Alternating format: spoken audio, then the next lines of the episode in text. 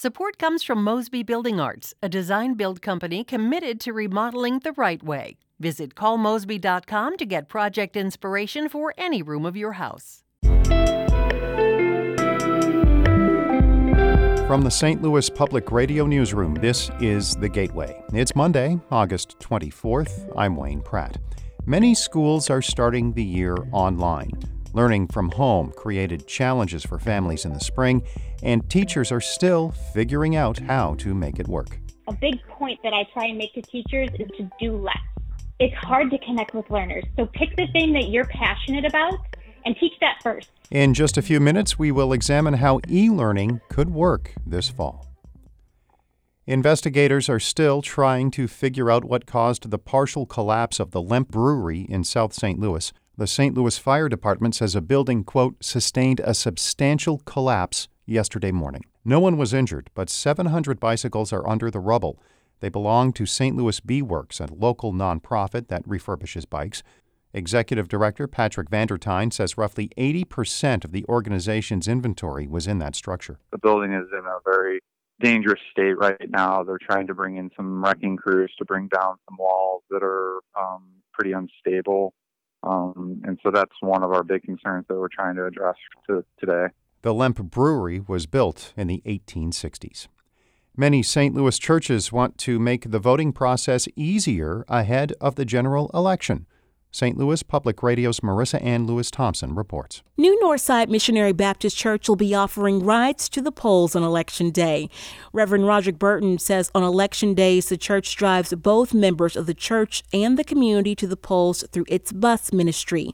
His church also has an in house notary for those who want to vote by mail or absentee ballot. Several Episcopal churches are offering notary services this election as well. The Most Reverend Michael Curry, the presiding bishop of the Episcopal Church, said in a statement that Christians are obligated to vote and, quote, it is the church's responsibility to help get souls to the polls. I'm Marissanne Lewis Thompson, St. Louis Public Radio. Illinois Governor J.B. Pritzker's new call for transparency and ethics reforms for utility companies is receiving high marks from advocates. Pritzker is calling for more oversight of energy companies like Commonwealth Edison. ComEd was recently charged with bribery for giving jobs and contracts to gain favor with Illinois House Speaker Michael Madigan. Abe Scarr with the Illinois Public Interest Research Group says up until now, companies like ComEd have heavily influenced any legislation. How policy works for them has has been the center of policymaking rather than what works best for customers and the public interest. Pritzker also wants to change how utilities set their rates to make it harder to increase costs for customers. Researchers at Missouri University of Science and Technology are on the verge of finding a new use for soybean oil in some industrial processes.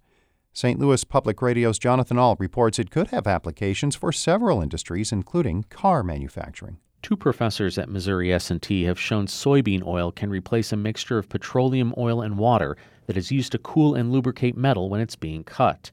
Chemical engineering professor Monday Okoronkwo says their process only requires a few drops of oil compared to the buckets of the water oil mix. It leaves large quantity of waste because how this is done is it is flooded the conventional way is to flood the cutting zone. Ford Motor Company is interested in using the technology after additional tests. The research was published in the International Journal of Advanced Manufacturing Technology. In Rolla, I'm Jonathan Ahl, St. Louis Public Radio.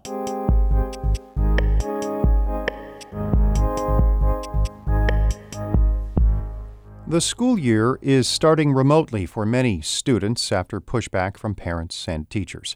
Peter Medlin reports on how online learning went for students in the spring and how it could be a different experience now.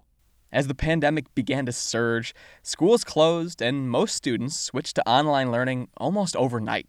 Schools with less access to technology relied on paper packets, especially for younger elementary students. It was more like crisis teaching, like building a plane as you're flying it. That's what Lindsay Zelli says. She's the director of professional learning at the Illinois Digital Educators Alliance. They didn't really have time to figure out all the little nuances that come with lesson planning remotely and meeting the needs of learners in an online setting, or perhaps even reaching learners who don't have access to internet. Rockford Superintendent Ehren Jarrett said in May that 1,200 of their families didn't have adequate internet service. The Dixon Community School District solicited a parent survey asking about the biggest challenge their kids face learning from home. And through a Freedom of Information Act request, WNIJ obtained hundreds of those responses. Spotty internet frustrated families. Parents wrote about their kids juggling a single device for their schoolwork.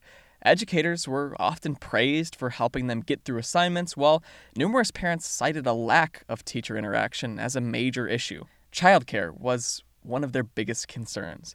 And the United States is seeing a childcare crisis during COVID 19, and it's no different for Northern Illinois parents. A parent of an elementary school student wrote that, quote, my child gets passed around to five people and houses for childcare depending on who's available to watch them. A Dixon Middle School family said, quote, my husband and I are both essential workers. We were having to stay up late to help with homework. It was very, very hard on our son as well as the parents. And that problem hasn't been solved for schools starting out online this fall. Childcare is expensive and could put low income families in a bind. Districts like DeKalb are trying to offer options. Interim Superintendent Griff Powell says they're partnering with several childcare organizations, including the YMCA, who can also help students with remote learning. We have reached out and we are actually housing some of those activities in a couple of our buildings. Online learning in the fall will look considerably different than the last spring. For one, it'll be longer. The Illinois State Board of Education is mandating five hours of remote learning. Two and a half of it must be synchronized with the class working at the same time. Some school districts prioritized professional development for their teachers to feel better implementing a remote learning curriculum. In a district survey, 64% of Freeport teachers said they needed more of that help. And a third of those same teachers said they see themselves as beginners who know the basics but not much more, or just slightly above that, when it comes to teaching new material online. Lindsay Zelli says the Illinois Digital Educators Alliance held online sessions throughout the spring and summer a big point that I try and make to teachers is to do less. It's hard to connect with learners. So pick the thing that you're passionate about and teach that first because that passion is going to reach students beyond the screen much better than, you know, unit 1. They've also held presentations for parents looking to help their kids with remote learning. The other key difference between the spring and the fall? Grading. In April, Illinois decided grades wouldn't count for or against students, which made it difficult for some to stay motivated, and engagement often nosedived as the virtual year came to a close. By the end, participation at some Rockford elementary schools fell below 20%, but numbers at other schools hovered in the 80s and even 90s. Only 25% of DeKalb students were present and logged in for all 29 e learning days. The typical letter grading system will be back this fall, much closer to a regular school year. Griff Powell says that's just one of the reasons he thinks participation is going to be much better. The other reason is that now a lot of those teachers do feel more comfortable teaching online. Educators are experimenting with things like Bitmoji classrooms. It's a cartoon digital hub where students can click to explore resources. Think of a bookshelf that links to the library. Lindsay Zelli says it's impossible to recreate the classroom experience online, but they can still bring a little normalcy to a year that's been the farthest thing from normal. I'm Peter Medlin.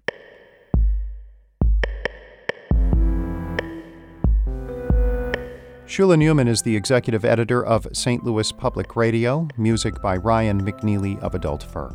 I'm Wayne Pratt. From the St. Louis Public Radio Newsroom, this has been The Gateway.